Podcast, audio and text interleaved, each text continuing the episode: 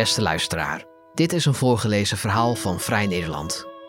J D E Peet's, het moederbedrijf van Douwe Egberts, wil in tweeduizend vijfentwintig al zijn koffie honderd procent verantwoord inkopen. Maar het bedrijf heeft geen zicht op waar de bonen precies vandaan komen. De slager lijkt zijn eigen vlees te keuren, zien Irene van den Berg en Manon Stravens. Lou Anna Druivenstein leest voor.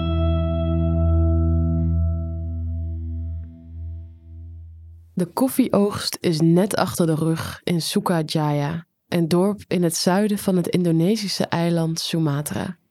Op veel erven liggen tapijten van koffiebonen te drogen. Vrouwen en mannen gaan er met houten bezems doorheen. Ratelende machines ontdoen de bonen van hun schil. Kinderen rennen rond. In het pakhuis midden in het dorp ligt een enorme berg losse koffiebonen. Op stapels zakken koffie die ernaast liggen zitten jonge mannen te niksen. De bonen gaan vanuit hier naar verschillende kopers, zegt de koffiehandelaar aan het houten tafeltje, terwijl hij de administratie bijhoudt. Zoals het handelsbedrijf Asia Makmoor, dat onder meer aan J D E Peet's levert, het moederbedrijf van Douwe Egberts. Weet hij dan nog precies welke bonen van welke boer komen? Nee, antwoordt de man. Hij koopt in van meer dan duizend boeren. De koffie van J D E Peet's moet vanaf tweeduizend vijfentwintig zogenoemd verantwoord ingekocht zijn. Dat betekent dat de teelt ervan bijdraagt aan welzijn van de boeren, gelijkheid van mensen en duurzaamheid van het land, schrijft het bedrijf op de website. In tweeduizend eenentwintig verdiende nog geen derde van de bonen dat stempel. Maar in tweeduizend tweeëntwintig verwachtte de koffiegigant een grote klapper te maken en het percentage naar tachtig procent op te trekken. Om zeker te weten dat de koffiebonen aan deze voorwaarden voldoen, moet J D E Peet's wel weten waar de bonen vandaan komen. The Investigative Desk trok naar Indonesië om die ambities te onderzoeken en trof een lange en onoverzichtelijke koffieketen aan. Garanties over de herkomst van een koffieboon blijken niet realistisch. Boeren leven bovendien in onzekerheid, omdat ze afhankelijk zijn van schommelende koffieprijzen en onbetrouwbare tussenhandelaren. Daar heeft J D E Peet's geen antwoord op. Indonesië produceert zeven procent van alle koffie in de wereld. Hoewel Indonesiërs zelf steeds meer koffie drinken, Jakarta bulkt van de koffietentjes, gaat tweeënzestig procent van de bonen naar het buitenland. Van de ruim honderdvierendertig miljoen Indonesische koffieboeren, veelal met een paar hectare land, komt de koffie via de brommers en de pick-ups van kleine en grotere tussenhandelaren, via coöperaties, leveranciers, exporteurs en makelaars bij de grote branders als J D E Peet's en Nestlé terecht. De brander kan onmogelijk weten wat zich in die lange keten allemaal afspeelt, en geeft dat ook toe. Ik verkoop mijn koffie aan de koffiecoöperatie, maar net zo goed aan de handelaar hier tegenover, als die sneller is en beter betaalt, zegt koffieboer Ponidi in Narip, een dorp in de koffieregio Tanggamus op Sumatra. Hij is bezig met het repareren van het zadel van zijn motor. Zeven grote zakken bonen staan op zijn veranda. Nog een kleine stapel losse bonen ligt op zijn erf te drogen. Een kind van een jaar of tien brengt een grote zak bonen op de brommer weg. Naast de winkel die lokale koffie verkoopt, laden jonge mannen zakken op een pick-up. Het dorp ligt ver in de beboste heuvels van Sumatra, op uren rijden over een slechte weg. De prijs is met één euro vijfendertig voor een kilo bonen nu best goed, volgens Ponidi. Hij zegt: maar het is ook wel eens vijftienduizend roepia geweest, minder dan een euro. Ponidi boert al vijfentwintig jaar en is een vat vol verhalen over oplichting en diefstal door tussenhandelaren. Eentje betaalde eens met nepgeld. Hij lacht er nu om, maar het kost hem wel zijn inkomen. Die problemen moeten koffieboeren zelf oplossen, aldus Ponidi. Ze zijn niet verzekerd. Steun van de overheid, zoals subsidies voor pesticiden, is minimaal. Hij zegt: en de kosten voor koffieplukkers, onderhoud van de koffiestruiken en transport zijn hoog. Tijdens de oogst, zo'n drie maanden per jaar, betaalt Ponidi zijn koffieplukkers omgerekend zo'n drie euro per dag. Ruim negentig procent van de koffieplantagearbeiders verdient minder dan het minimumloon. Op Sumatra is dat ongeveer honderdachtenzestig euro per maand. De koffiemarkt is altijd onzeker, vertelt Harm van den Oudenhoven, directeur van de Hans R. Neumann Stiftung in Indonesië, een Duitse stichting die gelieerd is aan de koffiebrander Neumann Café Groepen en wereldwijd koffieboeren helpt. De organisatie is nu ruim tien jaar actief in het land. Van den Oudenhoven zegt: een paar jaar terug was de prijs de helft lager. Mensen kapten hun koffiestruiken om wat anders te planten. Ze staken zichzelf in de schulden om schoolgeld te kunnen betalen en leden honger. Dat waren moeilijke tijden. En dan ligt uitbuiting door bijvoorbeeld koffiehandelaren ook op de loer. Dat de prijs nu hoger is, komt door de mislukte oogst in Brazilië, 's werelds grootste koffieproducent. Is dat voorbij, dan zullen de prijzen hoogstwaarschijnlijk weer gaan dalen. Van den Oudenhoven zegt: wij willen boeren juist weerbaar maken door ze minder afhankelijk te maken van koffie en ook andere producten te laten verbouwen. Door sterk schommelende koffieprijzen, inflatie en oplopende productiekosten kwamen steeds meer koffieboeren in extreme armoede terecht, valt ook te lezen in de Koffiebarometer uit twintig twintig, een tweejaarlijkse studie naar de ontwikkelingen in deze markt. Droogte en plantenziekten door klimaatverandering tasten de oogst aan. In Kameroen en Nicaragua leeft bijna de helft van de boeren van minder dan twee dollar per dag. Ook onder Indonesische koffieboeren heerst armoede, vooral in de afgelegen gebieden. Daarbij wordt de wereldkoffiemarkt gedomineerd door een steeds kleinere groep multinationals, het gevolg van het voortdurend opkopen en opschalen van bedrijven. Zo is Nederlands bekendste koffiemerk Douwe Egberts in zeventien drieënvijftig opgericht als een winkeltje in koloniale waren in het Friese Jouren, opgeslokt door J D E Peet's, de één na grootste koffiebrander ter wereld, met een jaarlijkse omzet van ruim zeven miljard euro. Sinds twintig dertien heeft J A B Holding, een investeringsvehikel van een extreem rijke Duitse familie, een controlerend belang in het bedrijf. Alleen de koffietak van voedingsreus Nestlé is groter. De koffiebrander is niet blind voor de lastige positie van de boeren, verzekert Laurent Sagarat, directeur kwaliteit en duurzaamheid bij J D E Peet's. We spreken hem samen met directeur koffie- en thee-inkoop Christopher Beeth op het hoofdkantoor aan de Koffiekade in Utrecht. Buiten rookt de iconische D E-schoorsteen. Binnen wordt koffie geschonken. honderd procent verantwoord ingekocht betekent dat alle koffie moet voldoen aan minimumstandaarden, waaronder geen kinderarbeid, geen ontbossing, geen gevaarlijke pesticiden. Deze standaarden zijn mede ontwikkeld door de industrie zelf, het Global Coffee Platform, waar J D E Peet's ook onderdeel van is, en vastgelegd in de Coffee Sustainability Reference Code. De code legt de verantwoordelijkheid vooral bij de boeren zelf. Zij moeten met de juiste kennis en landbouwmethodes hun productie verhogen om meer te verdienen en een betere kwaliteit boon te leveren. Over een minimumprijs rept de code met geen woord. Wel zijn er vage en niet meetbare standaarden, zoals dat boeren prijzen ontvangen die de kwaliteit van hun koffie weerspiegelen. Volgens Sagarat produceren veel boeren zo weinig dat ze ook met een minimumprijs niet zouden rondkomen. Juka Waarts, onderzoeker duurzame ketens aan de Wageningen Universiteit, is dat met hem eens. Maar, zegt ze ook, veel boeren zijn zo arm dat elke euro telt. Koffiebranders kunnen hen bijvoorbeeld ook beter betalen via cash transfers, een basisvergoeding van enkele honderden euro's per jaar die iedere boer krijgt, ongeacht zijn productie. Waard zegt: cash transfers zijn een goede strategie om de positie van de allerarmsten te verbeteren, maar het is wel duur. In de cacaosector wordt er al langer mee gewerkt. De controle hoeft volgens de regels van het Global Coffee Platform bovendien niet uitgevoerd te worden door een onafhankelijke partij als Fairtrade of Rainforest Alliance. Koffiebranders mogen hun koffie ook laten verifiëren door een organisatie zonder externe toezichthouder.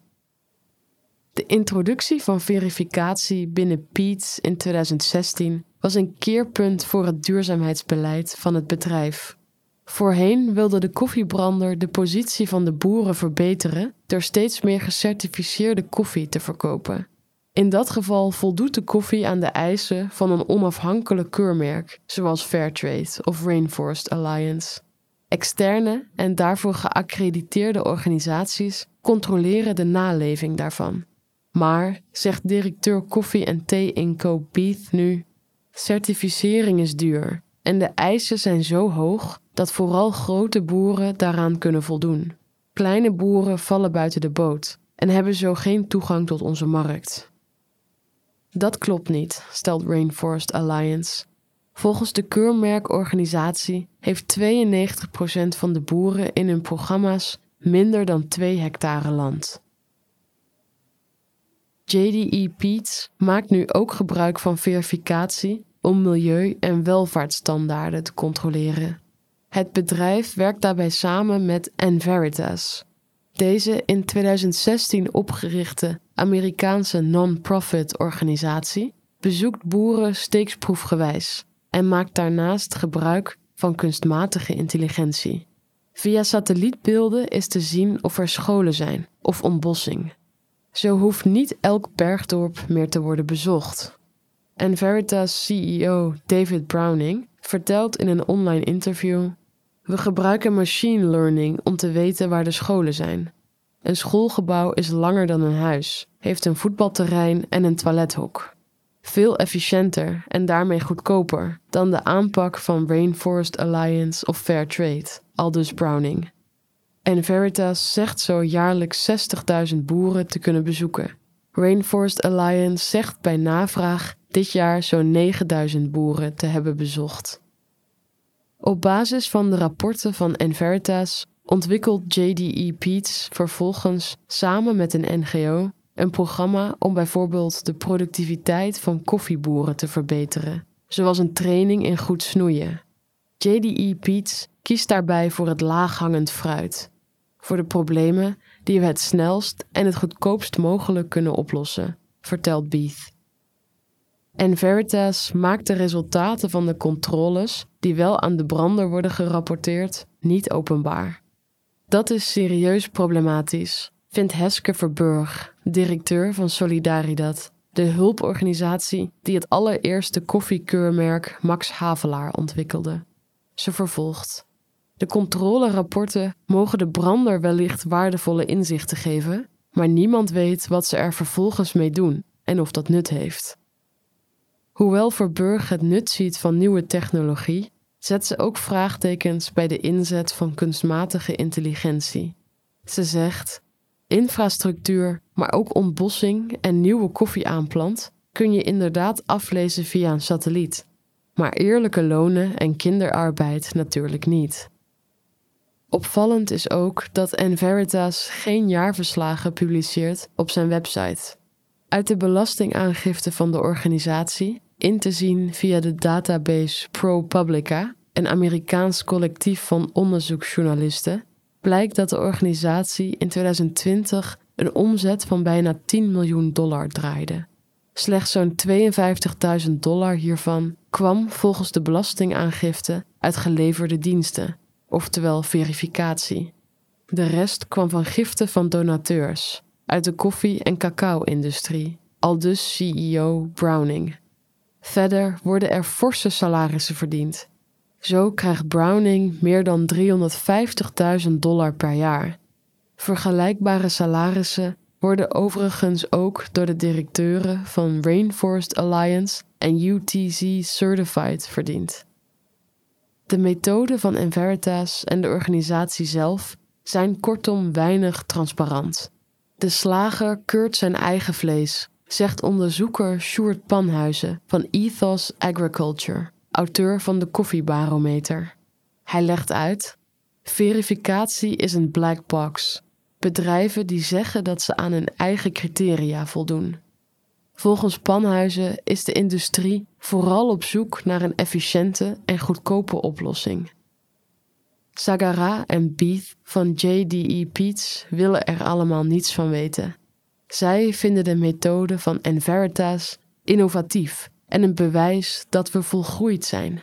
Volgens Sagarat gaat J D E Peet's in het jaarverslag over tweeduizend tweeëntwintig wel meer communiceren over de controles. J D E Peet's streeft naar veertig procent geverifieerde of gecertificeerde bonen in tweeduizend vijfentwintig. De vraag is hoe de overige zestig procent bonen dan gecontroleerd worden en of J D E Peet's zich aan de voorwaarden van het Global Coffee Platform houdt. Beeth verklaart: volledig verantwoord ingekocht betekent dat in alle gebieden waar we koffie vandaan halen programma's lopen. Dat betekent dus niet dat het bedrijf de herkomst kent van alle bonen die de één miljoen koffieboeren aan het bedrijf leveren. Beeth schat dat J D E Peet's voor ongeveer tachtig procent weet uit welk gebied de koffie komt. Hij zegt, maar niet tot op de individuele boer. Die traceerbaarheid tot aan de boer wordt straks wel geëist door Europa. De Europese Commissie, de E C, heeft in februari tweeduizend tweeëntwintig een richtlijn voorgesteld die bedrijven verplicht hun hele keten door te lichten en schadelijke gevolgen voor mens en mensenrechten op te sporen en te voorkomen. En in december tweeduizend tweeëntwintig is een akkoord bereikt over de ontbossingswet, zo meldt de E C. Als J D E Peet's koffiebonen wil invoeren in de Europese Unie, zal het bedrijf straks moeten bewijzen dat zijn keten vrij is van bijvoorbeeld kinderarbeid en ontbossing. Sagarat zegt, maar volledige traceerbaarheid lost de problemen van de boeren niet op. Het leidt er alleen maar toe dat zij geen toegang meer hebben tot de Europese markt. De kern van deze wet is juist dat het mensenrechten schendingen en ontbossing moet uitsluiten, legt Juka Waarts van Wageningen University and Research nog maar eens uit. Maar traceerbaarheid blijkt in Indonesië ook zo goed als onmogelijk. Er zijn geen langjarige en directe contracten tussen koffieboeren en handelaren of branders. En boeren kunnen leveren aan wie ze willen. De relatie tussen handelaren en koffieboeren is erg vrij, zegt Muhammad Ibnu, gepromoveerd op certificering van koffie. Hij werkt nu aan de Universiteit van Lampung, in de bruisende provinciale hoofdstad Bandar Lampung, aan de zuidkust van Sumatra. Het is de koffiehub van het eiland, waar alle grotere handelshuizen gevestigd zijn en waar de bonen worden opgeslagen en verscheept. Ibnu zegt, soms kennen ze elkaar niet eens. Tussenhandelaren kunnen uit een ander gebied komen met een betere prijs. Prijs en tijdige betaling is voor boeren het belangrijkste. Het huidige handelssysteem maakt het achterhalen van de herkomst van koffie dan ook heel moeilijk. Aldus Ibnu. Hij legt uit, de vraag naar bonen is groot. Als een handelaar slechts vijftien van de twintig ton beloofde bonen kan leveren, gaat hij elders op zoek om het volume aan te vullen. Hij haalt ze dan overal en nergens vandaan. Maar vermengde bonen kun je niet traceren. Handelaren mogen dan zeggen dat ze de verschillende stromen koffiebonen gescheiden houden, maar eigenlijk weten we het nooit. Een vertegenwoordiger van een groot handelshuis in Bandar Lampung bevestigt dat. Hij wil anoniem blijven, omdat hij direct aan J D E Peet's levert. Hij zegt, wij kopen koffie van de lokale jongens, tussenhandelaren. Die hebben vaak heel veel contracten afgesloten, terwijl er dan niet altijd voldoende aanbod van koffie is. Bij lage koffieprijzen houden de boeren hun koffie ook vaak vast om het later voor meer te verkopen. Dan moeten de handelaren op zoek naar bonen van anderen. Zo wordt er ook veel met de handelswaar gesleept. En dan zegt hij met een grijns, want koffie is koffie, toch? Levert de handelaar niet de afgesproken volumes, dan riskeert hij van ons een boete of kan hij zelfs op een zwarte lijst komen, zegt de handelsman. Hij vervolgt, bij grote volumes kan die boete flink oplopen. Grote handelaren informeren elkaar ook over onbetrouwbare leveranciers. Het komt vaak genoeg voor dat de koper van de boeren pas betaalt als hun klant heeft betaald, zegt ook Ibnu van de universiteit. Hij vervolgt, en als ze niet kunnen betalen, gaan ze er regelmatig vandoor. De boeren blijven dan met lege handen achter.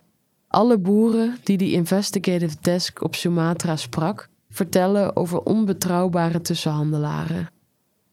Koffieboer Rusman uit Sukajaya is door de jaren heen, naar eigen zeggen, tonnen koffie kwijtgeraakt door handelaren die hem niet konden betalen of er gewoon vandoor gingen met zijn bonen.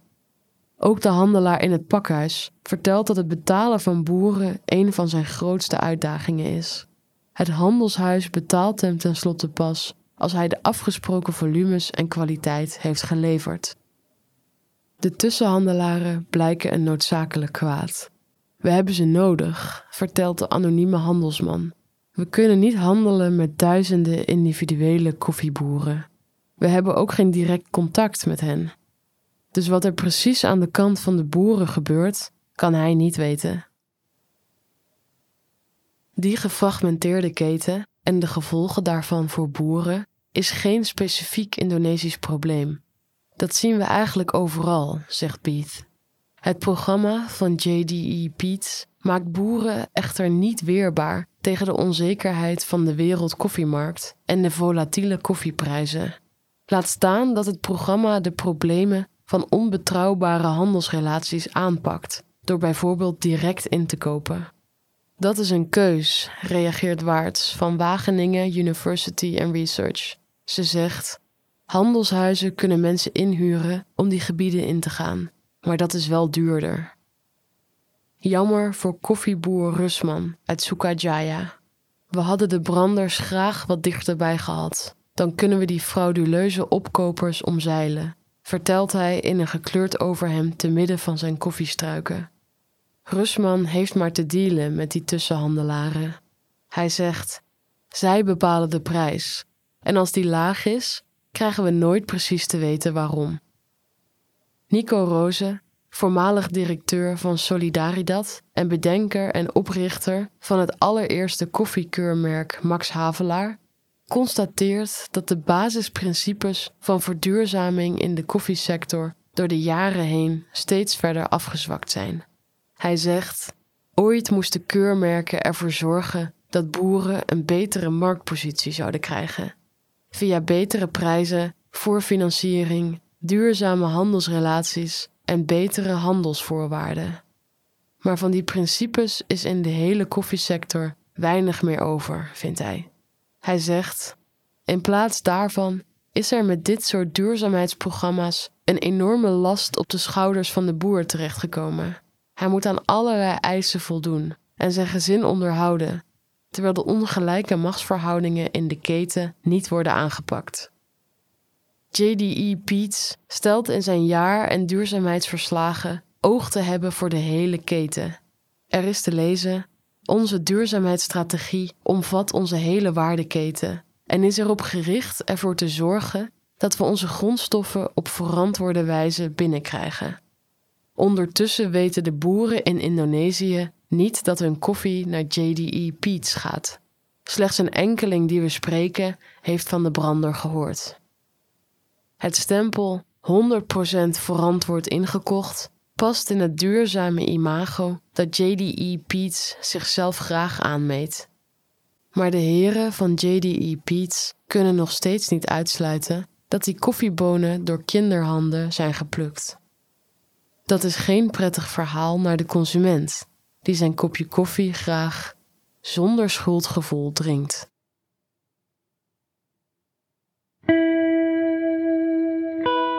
Wil je meer verhalen van ons lezen of beluisteren? Kijk dan op v n punt n l of abonneer je op Vrij Nederland in je podcast-app. Voor onze trouwe luisteraars hebben wij ook een speciale actie. Een half jaar Vrij Nederland online voor maar vijftien euro. Kijk voor de aanbieding en de voorwaarden op v n punt n l slash podcast. Bedankt voor het luisteren.